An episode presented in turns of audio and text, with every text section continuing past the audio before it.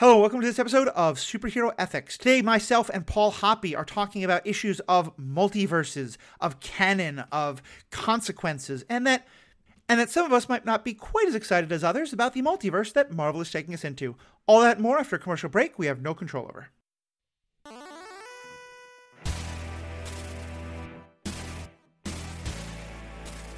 Welcome back. I'm Matthew, your host. As I said, I'm joined by regular co-host, uh, or Hmm, now I'm getting a look. Uh, regular guest who is not actually a co-host because he doesn't do any of the work. He just gets the credit for being a co-host quite often. Paul Hoppe. Um, I wish you could see the smile on his face. We'll probably be tr- streaming more of these to his Twitch channel in time. But before we dive into our podcast topic, as many of you who may already be writing uh, rather passionate emails to us uh, can tell, this is this is going to be somewhat of a controversial topic, and I want to be very clear from the beginning to maybe kind of tamp down some of that controversy the MCU is going into a multiverse style of uh, storytelling that many people that many of the shows already have gone into, and that clearly we're going to get more of in the future, and that I think quite a lot of, probably most fans are very excited about.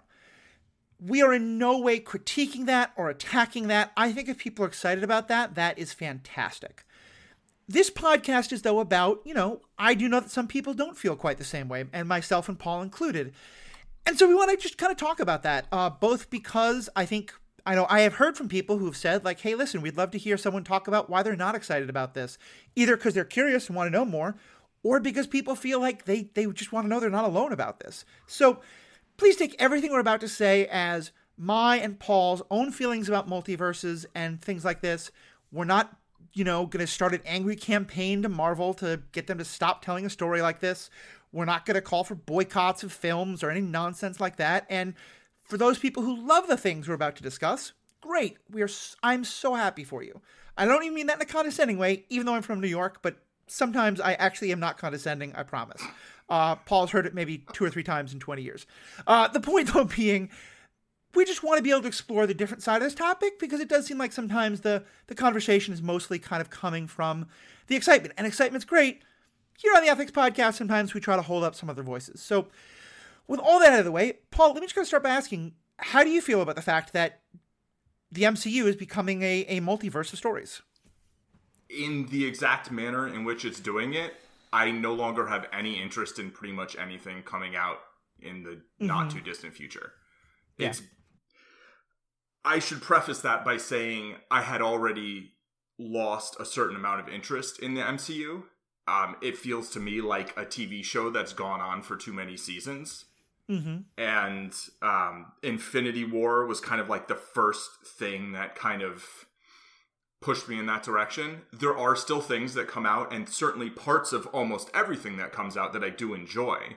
Right. Um, but like, I have no plans to see Multiverse of Madness, Quantumania, or No Way Home. Like, right. maybe I'll see them at some point when they're on Disney Plus or whatever. But mm-hmm. I'm certainly not going to go out of my way to see them. And the whole multiverse of it all within the MCU, which is already this massive interconnected universe. And I think that's that's where the crux of it is for me.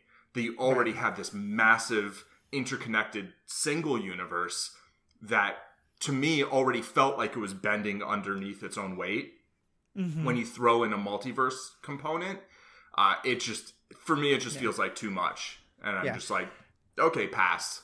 That's great, and we're definitely gonna get into the why uh, you and I have feelings about the multiverse. Many other people do, because they're probably not gonna be exactly the same, but I think with a lot of overlap. But I just want to respond first to the kind of first part of what you're saying, because I I'm in largely the same place.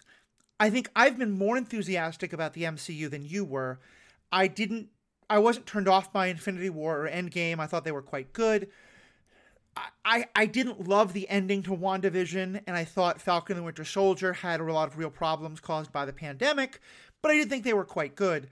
It, it's for me, it was later. It was the Loki show, and now What If, and now all the marketing that's being done around Spider Man and and those shows and and those movies that puts me in kind of a similar position. Um, I, I don't think I'm quite as not interested in you are. Like for me, Hawkeye is something I am still quite interested in. I'm mm-hmm. going to be uh, talking about on the MCU, and I promise when I go on the MCU cast, I will not be constantly talking about why I don't like the multiverse. That's that's why this is kind of here to get these thoughts out of my head and onto paper or you know recording yeah. as it were. Put them um, bits.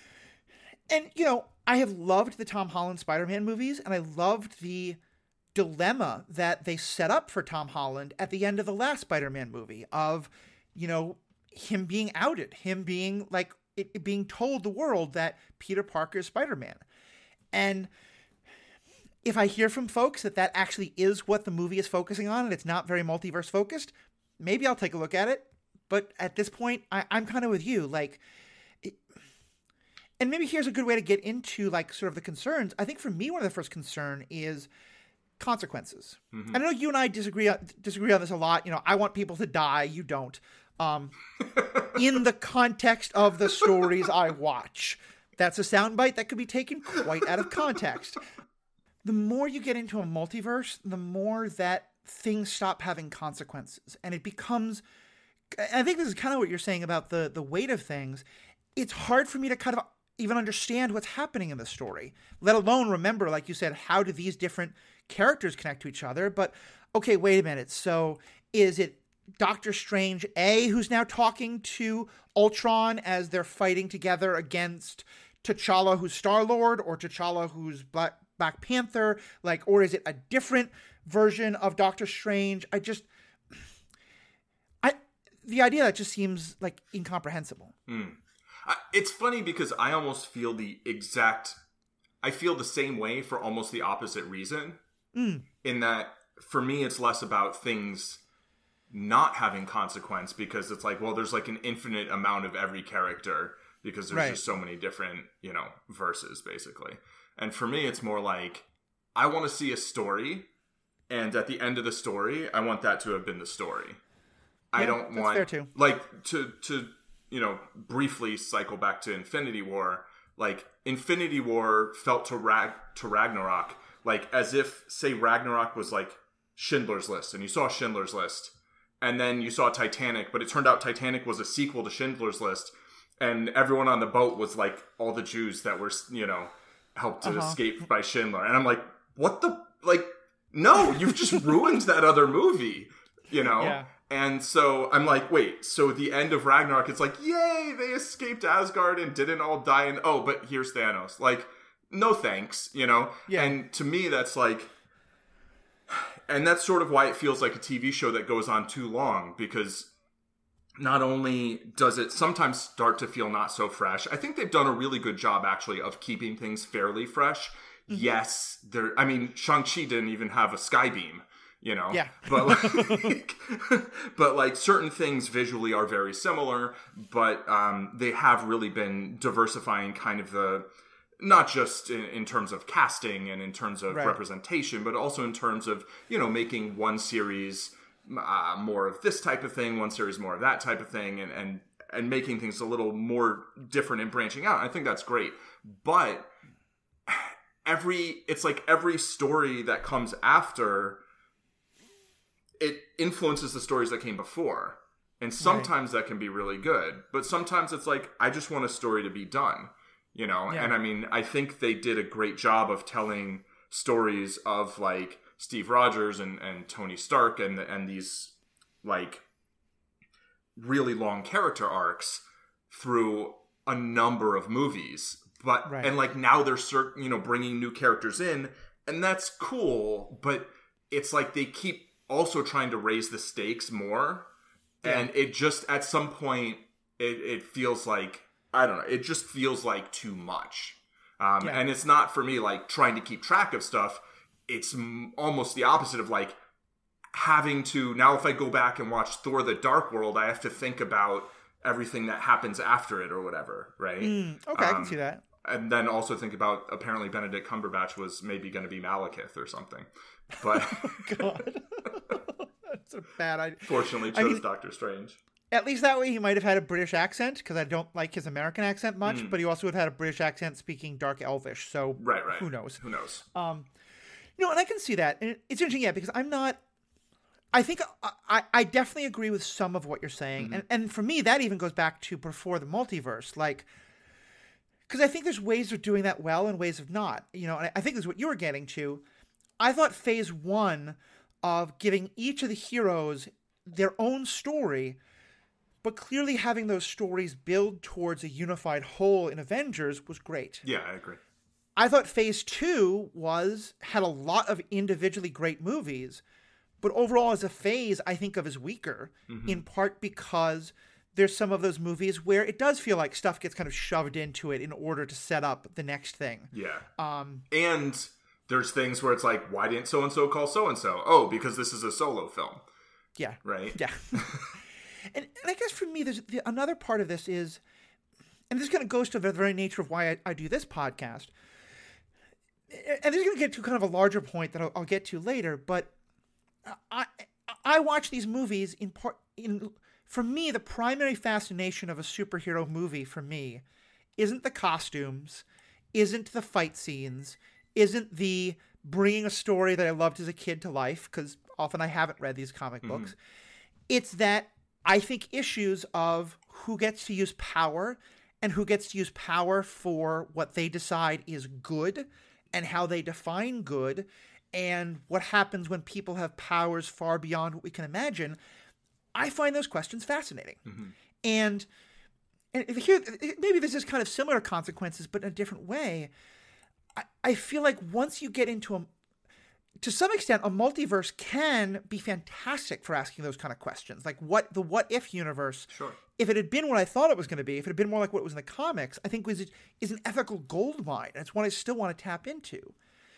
But once you start getting all the stories kind of mixed up together, eh, it, it to me is where it's it kind of the rubber where, where the rubber hits the road on these questions of ethical stuff because it's you know like okay well we, we felt the impact of this happening but then actually it didn't happen you know and this is kind of going to it, mm-hmm. in that way it's it's similar i think to what you're saying about kind of ruining the movies that you saw before right. you know to me the thing about the ending of Loki that made me angriest is it basically seemed to imply that every single character in every single Marvel movie up to Loki had no agency whatsoever.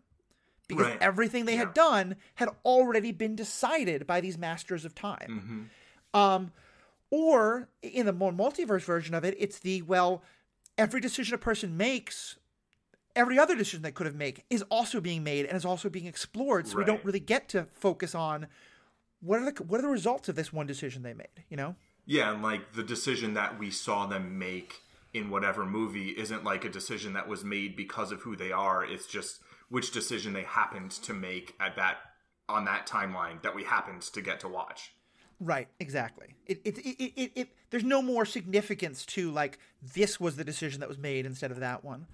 Yeah, um, I totally agree. Re-agency, like that's that's yeah. just it, it's just brutal. It's like so you've just basically undermined all of your characters for all time. Nice job. Right. Yeah. I think the other thing for me is that it's funny when you're talking about like a new movie changing how you look at an old one. I don't always think that's bad. And as an example, I'm right now in the midst of this Marvel Movie Minute uh, podcast where we're taking a very deep look at the movie Thor. And one of the themes in the movie Thor, forgive me for spoilers for something 10 years ago, um, is that both Thor and, in his own way, Loki have this idea of what they think their father Odin wants a king to be in terms of being either a brave and noble warrior, or in Loki's case, like finding a different way to wipe out the Odins and that they're both wrong because Odin doesn't want that. Odin wants them to be king. He wants whoever's king to be a king of peace, a king of diplomacy, a king who can learn to live with the Jotuns. That in and of itself is a great move, is a great story. But having watched Thor Ragnarok mm. And now knowing that there was a time when Odin wasn't like that, and that just you know when when Loki says, "But father, I thought you would want me to do this." That Loki actually has a lot more justification for wanting that. Like, I don't know if the writers of Thor had that in mind when they wrote the first movie, but either way, it has a big effect on it. Yeah. But I do feel like that. At least that's. I'm wondering if for you that's too far because no. to me I think that's a that's a self-contained story in a way that the multiverse isn't. So all right, so how is that different then? Yeah. So first of all, I just thought Thor Ragnarok was great. I was super not interested in. I was like whatever because after yeah. Infinity War, I was just like whatever. And then I saw Oh no, this was before Infinity War. I guess I was already like whatever. I don't know. Yeah. I, each phase I've kind of enjoyed less and less, but um, the it I I wasn't like super into seeing it, and then I went to see it. I saw the trailer and I was like, oh that that that looks good, and I saw the movie. Yeah. I was like, this is great, and I I do agree that you know a sequel or a threequel or whatever can lend depth to something that happened earlier, right? It yeah. can add perspective that is I guess what I would say is in general it does add perspective and I can either appreciate that added perspective or not appreciate right. it, you know. Mm-hmm. And in the case of that, I, I think you know, it's almost like now you've got sort of a trilogy where, you know, Avengers also fits in there, right? Because Loki was right. pivotal in that. But it it kind of completes a whole story and it more than just what Loki was thinking in in the first Thor movie, it adds a lot of depth to Odin's character, who yeah. you know in the first movie seems kind of generic, but if you right. know this backstory, it it lends a little bit more to you know depth to the character, right? Sure. All the scenes of him looking clearly like brokenhearted, mm-hmm. that Thor has so fundamentally misunderstood what Odin wants him to be a king if now what Odin is seeing is Thor making the same mistakes that Odin did, yeah, yeah, that's that's such a richer story. Exactly, exactly. So I, I, I like I'm not saying never make a sequel or right. never you know make a series of on TV or movies or whatever, but like you know, there's a point at which something is goes too far for any particular yeah. viewer, and it's not going to be the same point for um, for every viewer, of course, right? right? There's there's people who love the idea of the multiverse. You know, there's people who are like, oh, a sequel? No, not for me, never, yeah. right? Like if they made a se- sequel to The Princess Bride, which apparently they were going to, like, what? Why yeah. would you do that? You know. Season two and season three of Heroes, I often think of as great examples. Sure. Of this, where like season one of Heroes is a perfectly complete story. Yeah, and it is. Maybe another example that comes to mind as we're talking about this is well, actually, let me say, say that differently. I think there's another example I think of that kind of actually helps me to maybe better phrase the way I, I think of this. I'm curious if you agree. For me, it's the difference between are you adding to the context of what I saw before, mm-hmm. Or are you making what I saw before significantly less relevant than I thought it was? Mm, you know, yeah. and and you know because like the example I was going to use is the the Star Wars sequels movies, which again lots of people argue about. I'm on. Sure. I, I think a lot of people don't like them in general. I think a lot of people love some of them, but not others. People know where I stand on that. Mm-hmm. I don't mm-hmm. want to get in that debate. But for me, one of the things I love most about the original movies is that it is about the not even the redemption of Anakin Skywalker, but the that in his last moments, Anakin Skywalker does something so fundamental and, and ending his life to not only turn him away from being Darth Vader, but to literally like save the life of his son, save the galaxy, and destroy the Emperor who had he had been in service to all of his life. Mm-hmm. And and in the prequels, you know, even if they're not my style of movie making, um, they added to that story because they did give us more of Anakin's backstory and and. Oh, the know, prequels, yeah. the prequels, yeah. Sorry, the prequels. The prequels right. Even if it's not how I would have wanted to tell the story of how Anakin becomes Darth Vader, knowing that story makes what he does at the end of Return of the Jedi that much more significant. That to me is like, you know, it, it, not my favorite use of, of adding mm-hmm. context, but at least mm-hmm. halfway decent. But when the Emperor comes back to life in uh, Rise of Skywalker, the last of the, of the movies, and it, it, to me, it made Vader's sacrifice irrelevant. You know, right. it made Vader becoming Anakin like okay, you hit pause on things for 20 years, but you didn't, or 30 years, but you didn't actually change anything. And, and I think to me, that's what the multiverse is starting to do is it's just like everything connects, everything, if everything matters, nothing matters, you know? Yeah, I, I hear you. Um, th- yeah, the prequels, you know, I've, I've got my own feelings on them. I very mm-hmm. much respect what they were trying to do. I didn't yeah. feel like they did it very well. Um, I thought the movie poster for the first for the Phantom Menace did it better than the movies. Oh yeah, the picture the of the pic- Jake Lloyd Anakin with a shadow. Oh, yeah, oh, fantastic. That's like that's like one of the best, maybe the best movie picture poster I've ever seen. Um, and that tells the story right there. You know, it's yeah. like um, an image is worth uh, a uh, hundred thousand words or something. But um, but yeah, the, you know those the prequels are definitely trying to tell the beginning of a story. And that's we've got episodes on that right? And why that's such a challenging thing to do. The sequels do to me feel very much like they are undermining um, anakin's story also sort of the like the new republic they're just like yeah let's just like hit reboot and it, it just felt mm-hmm. to me like they wanted to reboot the franchise but they didn't right. really want to reboot the franchise and um you know and so the, the prequels don't for some reason the prequels didn't really ruin the original trilogy for me because i found it easier to kind of just mm-hmm. i don't know whatever i mean you can like this will get us eventually into the idea of canon but like yeah i'm a strong advocate of head canon you know yeah me too um but but yeah, the, I I totally agree in terms of like taking away versus adding, sort of adding context. I mean, I think Rogue One is maybe the best example of mm. um, a prequel like adding context and making it kind of plugs a hole in in the first right. Star, Star Wars movie, right? And um, but it doesn't like really mess with the characters particularly um, right. Except I think Vader makes some weird joke that's like that does not feel Vaderish, but whatever. That's Do not, not choke on your ambitions. Right? Yeah, yeah. It's like mm, no.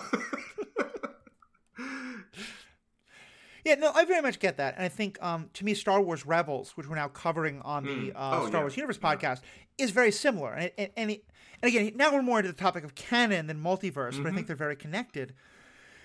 Because yeah, there again, like with um, Rogue One, it's about a moment in time for the overall story, but it's not about those characters. Right. You know, like, um, but pulling us back to multiverses for a second, um, for you, I know you haven't seen you you you. Am I right? You've seen all of Loki, but you haven't seen What If, or have you seen? Yeah, I watched the two first two episodes of What If, and then I like read a synopsis about where I was going. I was like, no, like, okay. And when I when I I, I kind of enjoyed the first two episodes, but only in the context in my mind of just like these are just separate stories. Like yeah. I don't. When I saw that they're like, "What if it's gonna be canon?" I was like, "Thanks for ruining like basically the series that I was most interested in of what was coming forward." Because I was like, "Yeah, to me, the idea seems like here's a bunch of stories that aren't of consequence to the rest of the you know the universe right. or multiverse. They're just they're they're their own thing, and I, I, really enjoy there being some stories about the same characters that are a little different versions. You know, yeah, and yeah. I, the question I was going to lead to is kind of like to talk about what if and Loki in terms sure. of where did the I, idea of a multiverse spoilers. leave you? Yeah. But oh no no, I, but I think I think you kind of jumped us into what if. Let's let's just start there sure. then, um, because yeah, I for me I had a very what if was very much the final nail in the coffin for me mm-hmm. of I don't want to watch this. Um, and it was those episodes toward the end where because I, I thought the idea of like what if it was Carter who became you know what if it was Agent Carter who becomes Captain Carter who right. be, who becomes the super soldier instead of yeah. Steve or you know even stuff like what if there's a zombie invasion of the MCU like mm-hmm. that's or what if Hank Pym is actually pulling every string whatsoever always raise some eyebrows about that but sure um to me yeah I mean that's the heart and soul of ethics is that you know it's asking like what if this different thing had happened? Right. What would that have been better or worse or different or how would it have changed? And and what are the things that would stay the same no matter what you change versus what wouldn't be? But you're right. Like I and I talked with you know our friends Will and Steve from the uh, Hype is My Superpower podcast, and they talked they talked to us a lot. We actually did an episode with them. Yeah. I'm like, what is the nature of what if in the comics? And and I was really excited about the idea that these were standalone stories that mm-hmm. were it was fun to explore, but they weren't trying to change everything. Right. You know? Whereas like now, when I try to think about like, okay, what do I know about this person as a character? I've got to be try- wait, but do I am I thinking about this version or that version mm. or you know, it just and like, yeah, if you want to spin one of those off into a series, if you want a Captain Carter series, like, be my guest. Cool, you know. Sure. I'll watch a series. That's that. I mean, I like maybe do Agent Carter, but but like yeah, Captain Carter, maybe finish cool Agent too. Carter. Right. Exactly. Exactly. Maybe tell the rest of that story. But it it, it just like making every character kind of take every decision or whatever mm-hmm. is like, hmm. Now, mm. who are they though? Like, who right. are they actually? Right especially because what they wound up doing was leaving a lot of the, what I thought were the most interesting questions on the table. Mm-hmm. You know, like to me, Vision, who where Wanda has become a zombie, and Vision is now like basically his love for Wanda is enough that he will sacrifice everything else he believes in, including mm-hmm. leading his friends to their possible doom, to to let them be eaten and devoured by Wanda. Like that's an ethical story. Like, right, let's right, explore right. that more. Um, But instead, it just wound up feeling more just like, okay, we're just setting up this thing. We're all Mm. of this is being done not to actually explore the what if, but to set up where we want to have at the end that we can now have this other Doctor Strange floating around in time, who's almost definitely going to be part of Multiverse of Madness and Agent of Carter and like Mm. All this kind of stuff. Yeah, it also to me like that doesn't sound like Vision to me. Mm-hmm. You know, that doesn't sound like the the one who like picks up Thor's hammer like it's nothing in Ultron. Right. You know, like I'm like, who's that? Like, I guess that's just a different. That's a different Vision. Like, Right. You know, it doesn't. Uh, I don't know. It like one thing that the thing that actually bothers me the most about, and this is true of multiverses in general for the most part. It's also, but it's so far completely super true of you know the MCM, I guess Yeah. um, is like they're so like anthropocentric you know they're so centered on humans. And like mm-hmm. the idea that what there's a doctor strange in every universe like what about all the universes where like there are no humans? Right. because like you know just there were no humans. It just didn't happen. Like Right. wh- why like why is everything so run by humans and these small number of other you know beings? Like why is there like a steve rogers in every universe like it doesn't it doesn't make sense you know it's Yeah. like the the different verses should be so much more different from one another and the sheer number of possibilities is just like mind breaking you know like Right. human existence in the history of time is such a minuscule insignificant thing yeah. that when you try and do something on such a grand scale like a multiverse it's like mm, yeah but like Yeah, th- th- there's been a lot of scientific research that talks about how, and this research is not meant to be religious in any way. People take it as the justification for intelligent design, and I'm mm, not okay. arguing for that at all.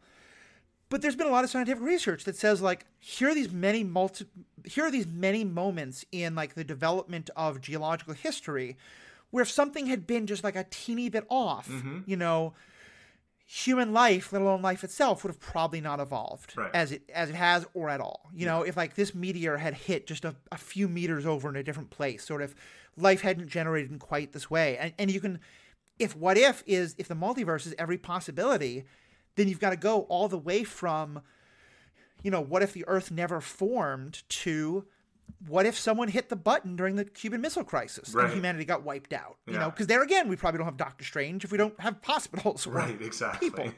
Um, you know, and, and there's a comment that was made by someone defending the multiverse, and I'm not going to, it, it doesn't matter who it was, because again, I'm not attacking this person, but I think this was the thing that really clarified for me where where I am lost on these Mhm.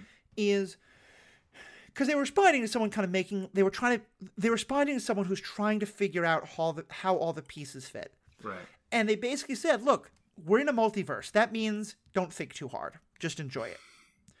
And that's when I was like, oh, I get it. yeah I, I, could, cause, you know, sometimes there's a thing where like you really love it and no one else does, or Mhm. everyone else loves it and you don't, and you're kind of like, what's, wh- Yeah, yeah. where's the disconnect? familiar. And, the, and I, was like, started to watch Game of Thrones and then stopped, and then yeah, fair.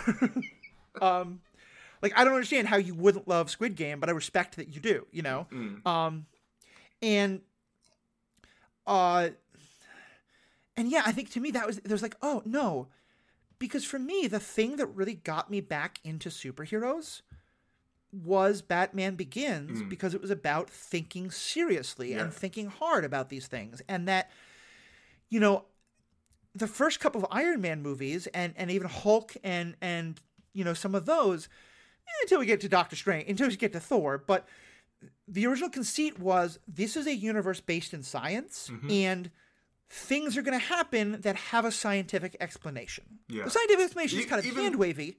even Thor, right? Yeah. Like they're The Asgardians are supposed to have their own science even if it's like not the same as ours. Right, they're basically just like you know the idea that any sufficiently advanced technology will appear like magic to Right. you know the idea is that they have the technology and it just looks like magic because Yeah.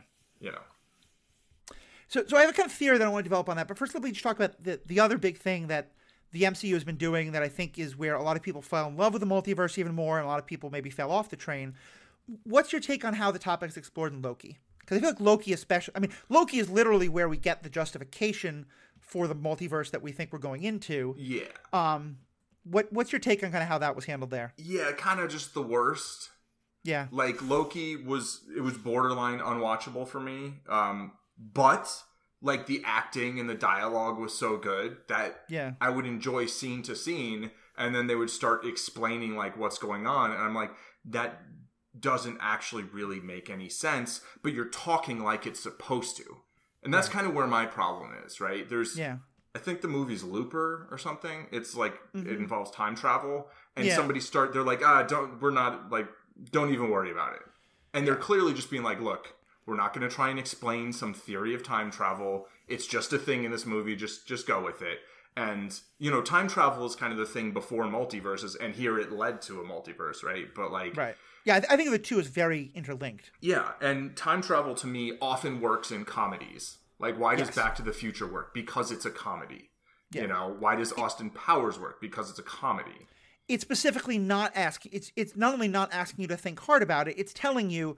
We are not here to try and tell you a logically cohesive story. Yeah. We're here to tell you a fun story. Exactly. And like I think even like Terminator works the same way where it's like, you know, this is the premise. It actually makes no sense if you think about it hard. Right. Like somebody can't send their father back in time to become their father. Spoilers for Terminator, I guess. But like, you know, it's just a horror movie, right? It's an action horror Right. movie. And then the next one's just an action action movie basically. But like it it's like they're not trying too hard. I think as they went on with their franchise, it gets a little bit more like Yeah. you know, but like here it felt like like they've got this whole, you know, um agency, right? That's basically devoted to uh, paring down, you know, cutting off branches of the timeline to prevent a multiverse from existing. But like that that just fundamentally doesn't make any sense Yeah. and yet they're trying to they're playing it off with a straight face like it does and that's the problem to me is they're trying they've got this like shaky foundation that they're like they're not just like oh just go with it. They're like really trying to explain it like it's something important. It's like Right. what the plot is based upon and in- fact like kind of the whole phase of plots right? Like this is some long-term project that there's going to be a lot of more pieces that go on top of it and it's not on a solid foundation. And if they were just kind of winking at us about it, or just like, ah, just let's just go with it, you know, like Mhm. that would be one thing. And like maybe I'd be like, all right, I guess that's just what we're doing. But people, you know, fans being like, oh, just go with it. It's like that's cool, you do you, but that's definitely not how they're selling it. That's not Right. how they're setting it up. They're setting it up like it is this very important thing. That's what the whole struggle is going to be about. And for me, that just it, it like it kind of ruins itself in that regard.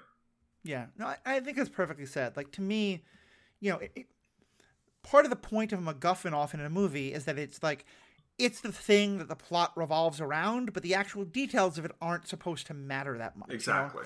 In Pulp Fiction, what is in the briefcase that glows, no one knows. Right. But clearly, it's a very valuable briefcase that Mhm. everyone wants. Yes. And to me, but it's once you start saying, okay, no, no, it's not just that here's the gimmick, it's that the gimmick only works now and now, but not this other time.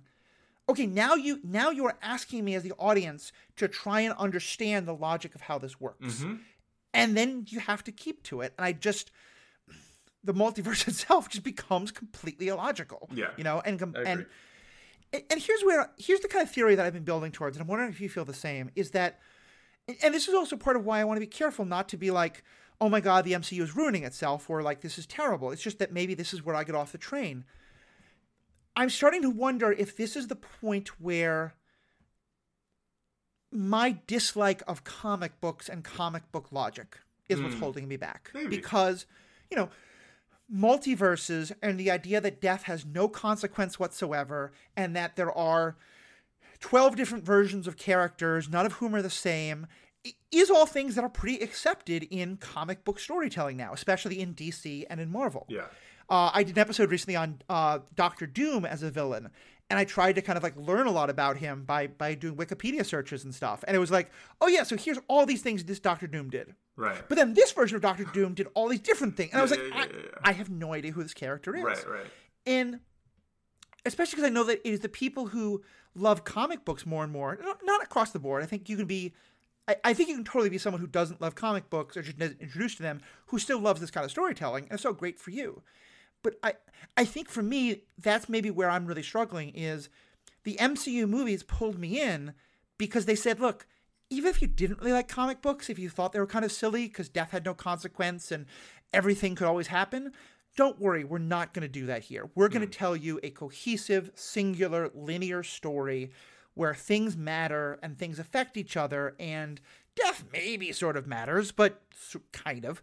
Um, and and this feels to me the most where they're like, we're not doing that anymore. At which point I'm like, okay, well if you're not, then peace. Mm. I, I, enjoyed it, and some parts of it I'll still really love, but I might just give Multiverse of Madness and Spider Man a skip. Right. Yeah. Um. I mean, to me, I, I kind of don't mind it as much in comics, but I mean, I don't read a ton of comics. I've kind of inter- intermittently read them. Usually, like when the library I'm near a library where I can just go pick up a, you know a stack of comics or like graphic mm-hmm. novels or whatever. I you know I I've never like followed a title from you know episode 1 until you know 254 or however long they go, you know. Right. I've like just read kind of books here and there and I kind of enjoy that just like here's a story, you know, and sometimes the story isn't even really much of a story. It's kind of like all right, we're starting at like D and we're ending on F. You know, yeah. it's like, but it's the, you know the experience of it being with the characters, um, you know, looking at the pictures, and um, I I do feel like Loki was the most comic book of comic book series or movies that I've ever mm-hmm. seen. You know, in terms of like where it was going with all that. Uh, the the thing is like I feel like comic books don't ask us to take them too seriously. Like you can or you cannot.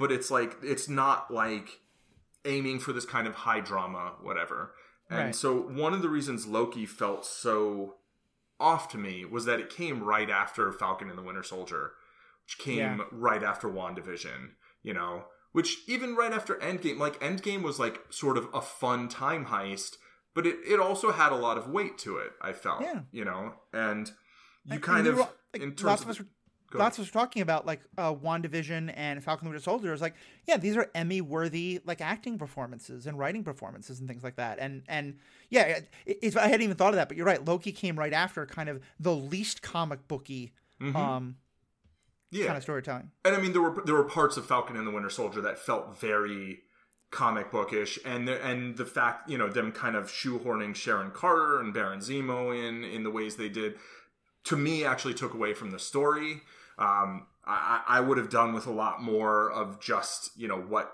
the main story kind of and like Yori like let's wrap that up. Um, I, I, sent that clip of the Bourne ultimatum where Bourne anyway never mind. Um, but like I, I do feel like you know there, there was a lot of weight to those you know and, and even if it was sometimes uneven and and I didn't love everything in those series I really felt like they were going for some like dramatic heft right, right. And Loki felt like it was also going for this dramatic heft, but multiverse, you know? Yeah. And so it had this one element that felt like it was pulling away from that in like the opposite direction. And so I'm like, look, if you don't want me to take your thing that seriously, don't do something that serious and you can have all the wonky whatever you want. And it'll just be like, okay, well, this is just silly. And either I like it or I don't. But here I feel like they're kind of trying to have it both ways and trying to act like their multiverse idea is like this really serious concept and yeah. like it, it, it's to me not. it's not yeah and i do also again want to um some of you may have already hit send on your tweets and that's fine but to mm. hold off some of those who are still at their keyboard I don't think either one of us is saying that there are that you cannot have a comic book that has seriousness and heft and oh, weight. of course, of course. Clearly, there's tons of them. I think, but yeah. it's more like the general like concept of comic book logic mm-hmm. is kind of what we're getting at here. You know? Yeah, and I, I feel like comic from ones that I've read tend to either be more squarely in the you know kind of trying to be a little more serious and I think a lot of times it's kind of more street level stuff. You know. Yeah compared to um, the you know when you're going off of Earth. First, that's the first step. Then you're going like forward and backwards in time. That's the second step, and then you're going to like multi multiple realities or, or universes or whatever. That's like the last Hmm. step. And I, I mean, I think it's kind of funny. I've not read many comic books by any means, but I've read some, and probably two of my all-time favorites are, for all intents and purposes, what if stories. Mm. Because one of them's about, you know, one the you know Red Son is about Oh, yeah. what if Yeah. Superman. I mean, that's a literal what if story. What if Yes, Superman landed in the Ukraine instead of Kansas? yep.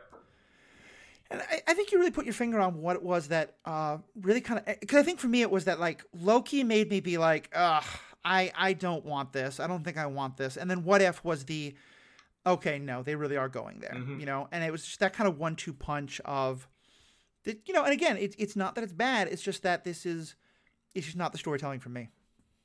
Yeah, and like I'm I'm happy that um there are people who are enjoying it. I mean kind of. Like I'm happy for the people who are enjoying it that they're enjoying it.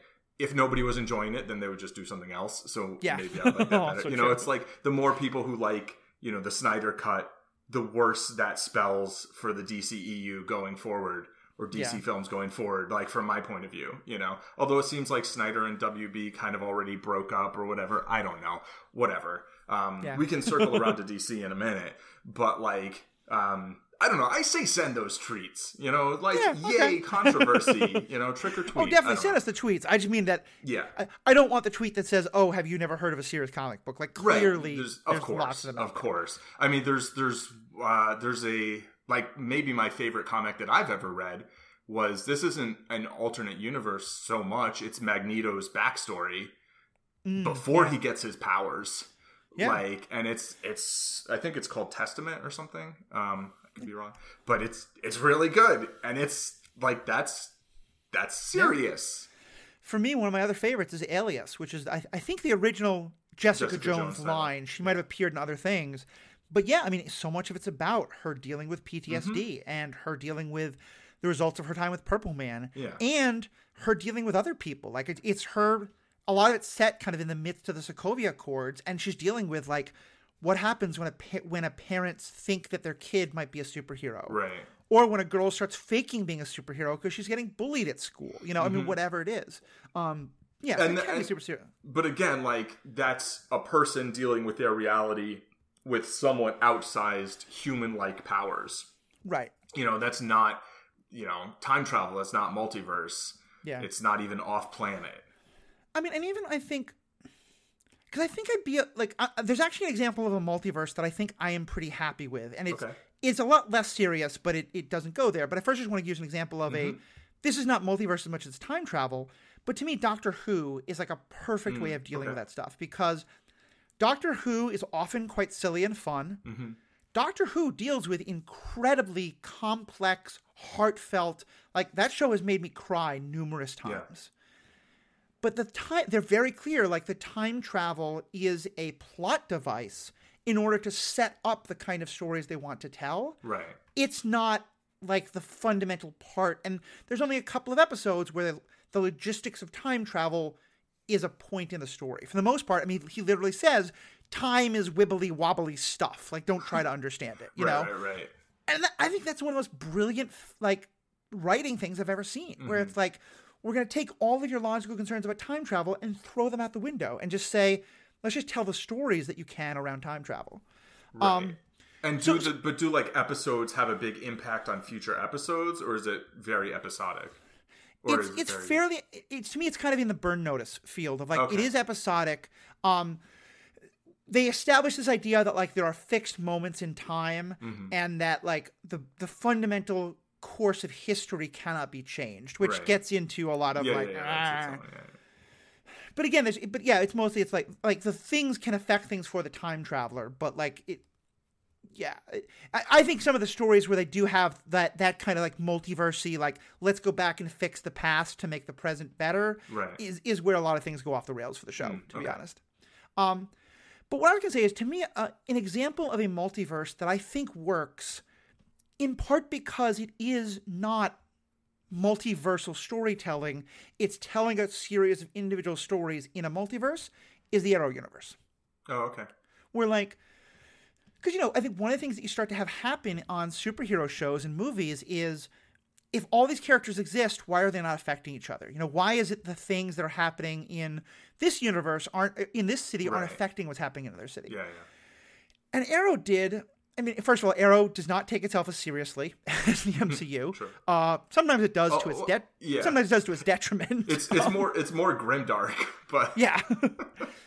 But I think a lot of what Arrow does is to say, okay, so Flash and Arrow exist in the same world, and that Mm-hmm. makes sense. yeah.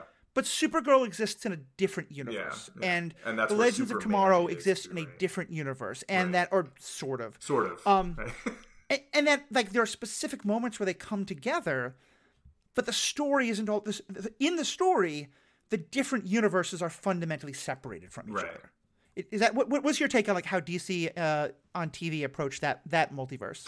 Um, I think I only watched up to the first like crossover, first or Okay. second crossover, so I, I didn't see uh, the later ones, so I, I can't speak to that. But I, I did feel like it made sense to be like, yeah, we're making all these shows. They don't necessarily all exist in the same universe, and we can have them cross over a little here and there, but we're not going to have some big thing where the fate of multiple universes is what's going to um you know be be in the balance basically Right. um, and that part worked for me. I mean, I have a couple other examples of multiversal storytelling that I, I are some of my favorite stories.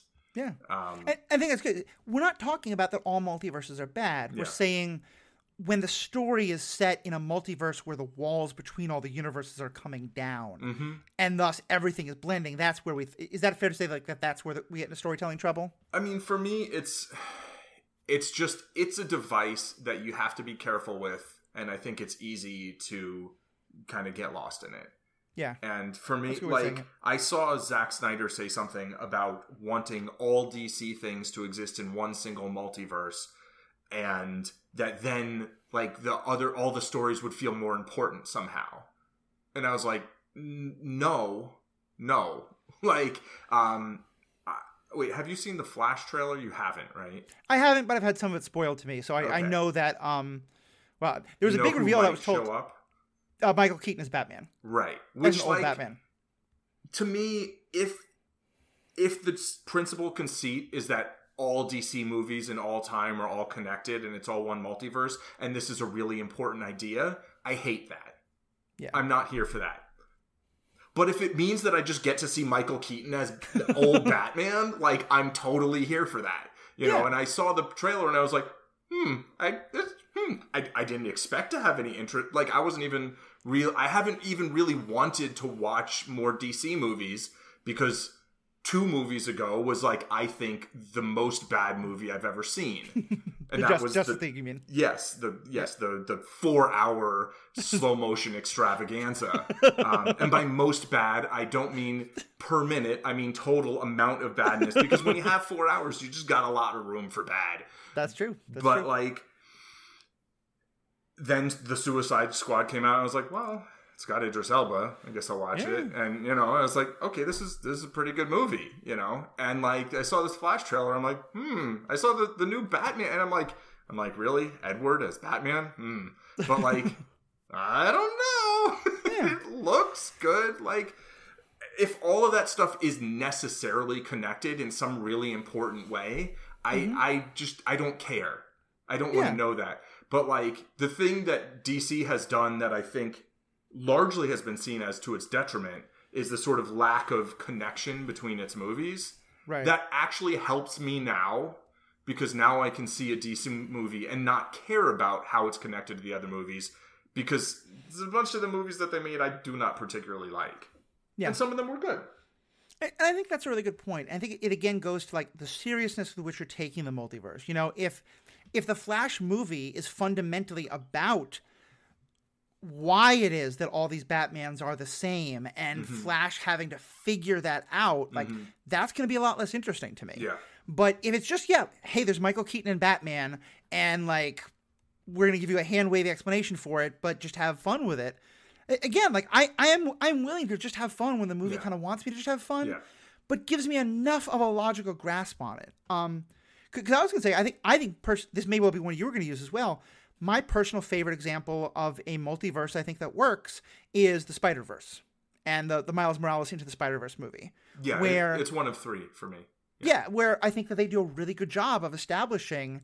Yes, there are all these different spider people all over the place, but not in every universe, and some of them are very similar to him. Some of them are completely different species or different Right. color palettes Yeah, or yeah, yeah, different, you know, like yeah. d- two dimensional instead of three dimensional. Yeah. Like, and and you're not meant to figure out the logic of it. You're not meant to because in the end, it still is. It isn't the focus of the story. The focus of the story is Miles Morales' growth and these people coming together for this one moment, and then all going back into their own universes. You know? Yeah. Yeah, and like the the principle like the story is built from the multiverse idea because Kingpin's trying to do what Kingpin's trying to do, right? Right. And that's what triggers the story and then all these spider folks show up. But like it doesn't you don't have to go beyond that. It's like, yeah, he's trying to mess with the multiverse. That's a bad idea. Like, let's send you all home and fix things. And it's Right. it's all kind of tied off, you know. Yeah. And it's it's also just like it's a great story. Yeah. But the thing is, it's like it's one animated movie, and I think it's easier to successfully do one animated movie with a multiverse than when you're trying to tie together, you know, Yeah. literally dozens of, of different stories. Right. Because especially, I think I think this is kind of what you're saying. Or I'm making sure that we're in agreement here. What that is about, what both the the Arrowverse and the Spider Verse do, is say there is a multiverse, but Mm-hmm. none of us can perceive it. And then this one specific moment is going to cause like a pinprick to connect all of them. Yeah, And then at the end of the story, the pinprick will close. Whereas what's happening in the MCU is that not we are now getting the logic of the multiverse explained to us, which never happens in any of the other. Mm-hmm. And we're being told that actually now the multiverse is just the universe because all the walls have come down between them, and that's where you know I kind of get lost. right. Yeah, yeah. I mean, I, I didn't follow through to the end of What If, but that that sounds Yeah. like a nightmare. Um, So, so what are your other two uh, uh, good examples of multiverse? Well, one is um, Justice League Crisis on Two Earths, Mm. which is there's another whole thing Crisis on Infinite Earths, and that's a super multiversal whatever. But like this is an animated movie, Right. and you know the multiverse is relevant, but it's more you know as the name implies, Crisis on Two Earths. It's like there's some characters from one Earth, they go to the other Earth. And then they go back to that Earth, and it's like they talk about other Earths, and that might be sort of involved and whatever. But it's like it's pretty straightforward, and it's just Yeah. a good story that happens to have this multiverse, you know, component to it. right, But and while that is essential to the plot, it's not really like that big a deal, yeah, you know. And the the other one that I thought that that I love, um, but again, this is a large series, and there's just a little bit of element of sort of multiverse, whatever, is the Justice League animated series oh yeah, that's true. where they have the whole Justice Lords thing, which is like, oh well, that's a that is not the way we want to see these characters. But we're not we don't sit with you know the main characters in those versions for a long time, Right, right? They they show up for like a two episode arc, but then that's referenced later when they're talking about sort of the way things might go, and like people's knowledge of that as another reality influences their actions in present day you know in not in present day but in like the the main timeline that we're following most of the time Right. right. and then there's another thing where they go to a parallel dimension and they come back and it's like it's not a big deal they're like they're mostly like self-contained kind of stories they don't have huge implications but they have just a little bit of like yeah if you knew that there was a superman who killed lex luthor who killed President Lex Luthor in the Oval Office with like his heat vision. Um, you might wonder why he didn't just like sever his hand or something, but whatever. Um, but like that might influence how you viewed present day Superman, you know? Yeah. And they did build a pretty large connected universe, right? Batman the animated series, Batman and Robin Adventures of whatever, um, Batman Beyond, the Superman animated series, and those things influenced the- Justice League series. But like, there wasn't a lot of multiverse. It was like there's just like a little, you, Yeah. you know, if you get a little story here and there. Basically, to me, it's like the multiverse is such a vast idea that if you want to engage with it, almost like you can almost only tell a small story Yeah. or your whole thing like the problem to me with the what I don't like about the Marvel multiverse is that everything there was already this huge interconnected universe and like then they're stacking on top of that a giant multiverse yeah. you know Yeah, it- it- I, I think you're right. It, it is just too much because it's the the more I think about it, the more I'm realizing like multiversal stories where it's small and contained, and where I don't have to think about the metaphysics. That, that's the. I don't want to have to think about the metaphysics of a multiverse because if I don't think you can tell a story to me that's going to make sense about them. Similar, like, like Doctor Who, you don't have to think about the metaphysics of time travel. Um, you know, actually, as you were saying it, I was thinking about like not quite a multiverse, but in terms of like a what if story, which is kind of a multiverse. Like every play on the uh, Christmas Carol by Charles Dick, you know, Christmas Sure, Carol by Charles yeah. Dickens is someone showing, you know, Ebenezer Scrooge. If you keep making choices like this, this will happen right is that a dream? Is that an alternate reality that is being taken to? Well, that's a, a storytelling trope that's now been used for 120 years. And often it's a dream, but sometimes it is. Like like you said, it's like, well, what if there is a universe where the Justice League don't make the choices they do, and it's a pretty terrible one. Mm-hmm. Star Trek has the Mirror Universe, which is mm. kind of all about that, and and it's a pretty dark thing. And it, in both of those cases, it's supposed to be something that literally exists. Um, but yeah, it, it it's storytelling to tell a point to make a specific point and and have a specific story instead of saying let's blow open the doors and tell our stories in the multiverse and make the multiverse it's and make rebuilding the walls of the multiverse or tearing them down a fundamental story element. Yeah, exactly. Um, it, yeah, it just. I feel like it's just asking too much, Yeah. kind of, of of me as a viewer, and like I, I don't mind things being complicated. I enjoy things Yeah. being complicated, but it it kind of just. I mean, I think the Loki point is is a bigger issue to me of just like the question of agency. Yeah. But but yeah, it's like now that you're in phase four, now you want to go and like basically rewrite the laws of physics, essentially, or you know, Yeah. it, it just I don't know. I, I I feel like there's not that much like to grab onto. Yeah. And, and, and part of the thing is why Loki frustrated me so much is at first I thought Loki was going to do the exact opposite mm. because one of the things that always bothers me about the idea of the correct, and this is more about time travel, but it's obviously very connected. One of the things that has always bothered me is the idea that there is a correct timeline, or that there are Right. fixed moments in spa- in time, or that there is like a way because to me, if you tell me that there's a decision that's been made, my first question is always who's the decider? Yeah. Who decided that? And again, it gets into agency, it gets into theology in some ways. And so if Loki if Loki what was saying was the whole idea of a fixed timeline, of the correct timeline, is itself ridiculous and arbitrary and created by arbitrary fallible beings, I was like, cool, this is one of the best attacks on time travel stories I've ever seen. Hmm. But when it then became actually, but yes, they are fallible. Yes, it's arbitrary, but also it's very important, and it's it's the very structure of reality. And without that, rea- it, it just like I was like, I don't know what point you're making anymore. I don't know Yeah, what yeah. you're doing, and you've lost me.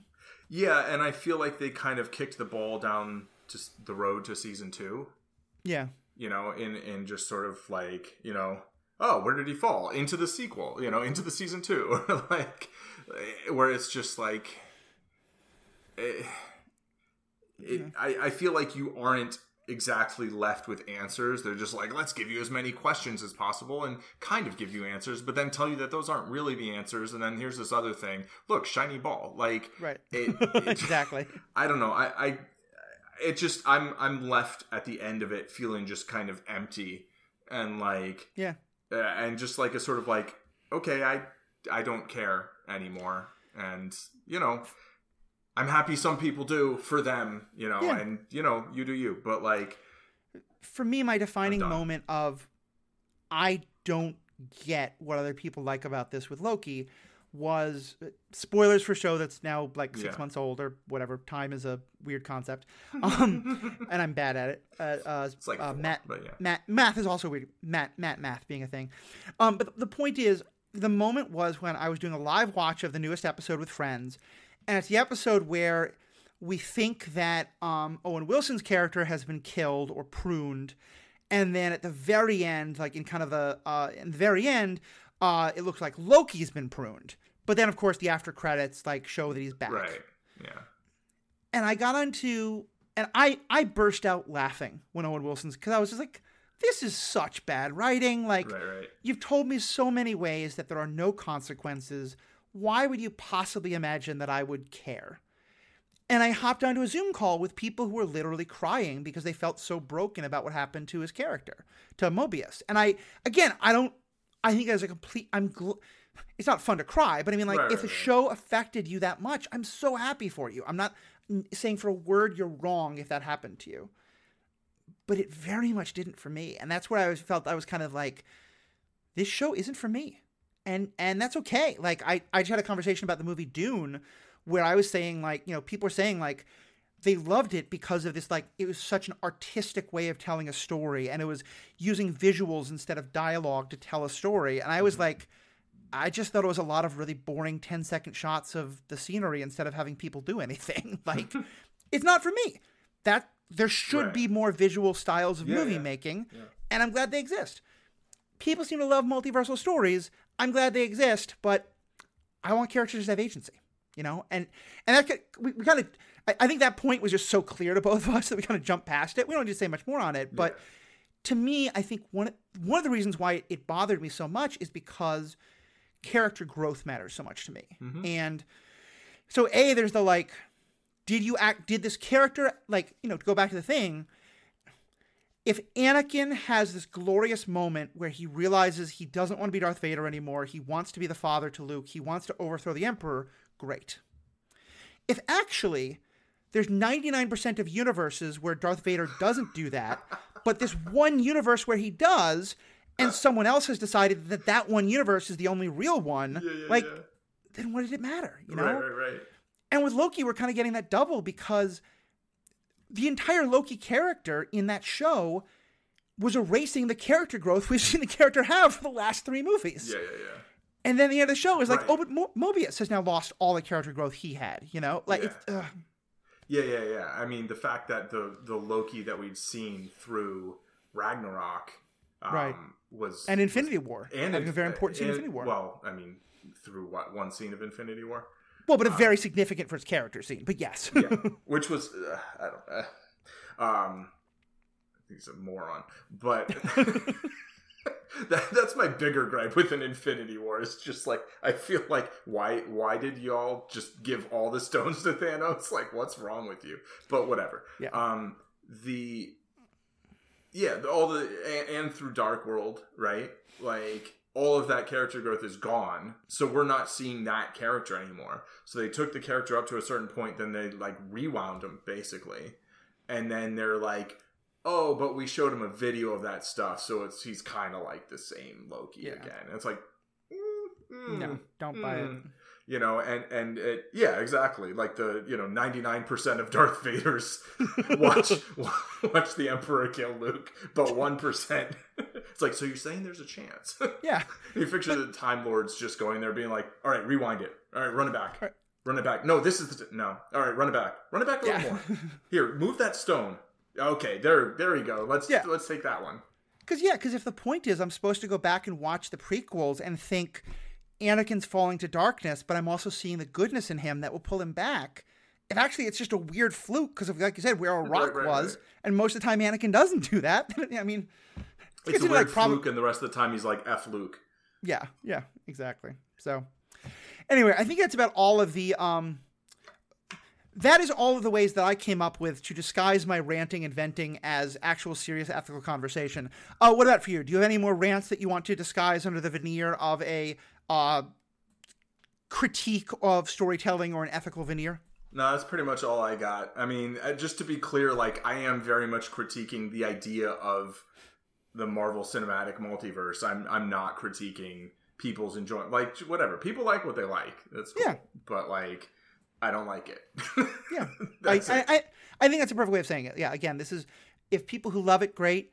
And certainly, I, I, I think I think I can speak for both of us, but no, certainly for me, when those movies come out and a lot of people I know are talking about how great they are, Mm-hmm. I'm not, and I, I want people who agree with us, like, please listen to this. Like, I'm not going to go and go to those people's posts and be like, oh, you're stupid because the multiverse doesn't make sense. Like, let people like the things they want to like. yeah.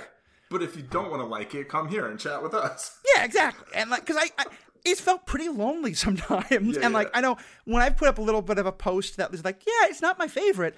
I've gotten like 10 DMs of people being like, thank God someone else said it, you know? Oh, so wow. yeah. that's kind of just all, all we're trying to do here. It's like, it, it's the letting people know they're not alone for thinking it, but also I, I know a lot of good meaning people who love the multiverse stuff, but just want to understand why some folks didn't like it. So hopefully this is kind of a, a clarification for it. Um, well, Paul, in this universe at least, I know that you have returned to the world of poker and content creation. Uh, where can people find that? Yeah, in in in this universe, I am currently in Las Vegas, um, the the neon desert, uh, making most uh, making poker content on. Well, by the time this airs, airs I don't know, is released onto the web, um, I will be. Uh, making stuff on Twitch again, Zen Madman at Twitch, Zen Madman on Twitter, and uh, Zen Madman Poker on YouTube. Awesome. Um, I only need 953 more subscribers, and then I'll get cents and cents in ad money. Yay. yeah, definitely do, do check all that out. And of course, if you want to check out more of my stuff, you can find this podcast as well as my Star Wars podcast uh, on the ethicalpanda.com. There you'll also find information about the Marvel Movie Minute podcast. And the next couple of weeks, there's a lot of great content coming out that I'm going to be covering in a couple of different places. Hopefully, we're going to drag Paul around into some of that as much as we can. Uh, so if you're playing at Vegas uh, or in the Vegas online stuff, don't throw quite as much money to Paul, especially at. I'll tell you what particular times. If the tables run bad, he's more likely to come and podcast with That's us. that's So- not true at all. It is I- the exact opposite. the faster I make money playing poker and streaming, the more time I'll have for podcasting. Well, right, but if you're scheduled to do a podcast while the tables are their absolute best, like you know, that might be a hard time to pull you away. So, That's that's not a thing. I think there's a universe where it is a thing, but probably Give not me in most more of your universes. money. That's what I'm saying. there you go. There you go. So yeah, check out all those podcasts. Uh, check out what Paul's doing. Check out all the great things happening on Stranded Panda. And whether you love the multiverse, hate the multiverse, couldn't give a rat's ass as long as you get to see the the heroes looking super pretty on screen. Any of those positions. Have a nice day. Or would you be having a nice day and a not nice day at the same time in, in different uh, timelines? You know, How did we get through that whole podcast without mentioning Schrodinger? uh, Schrodinger's podcast. It was both recorded and not recorded. No. Wait, was I supposed to hit record? Goodbye, everybody.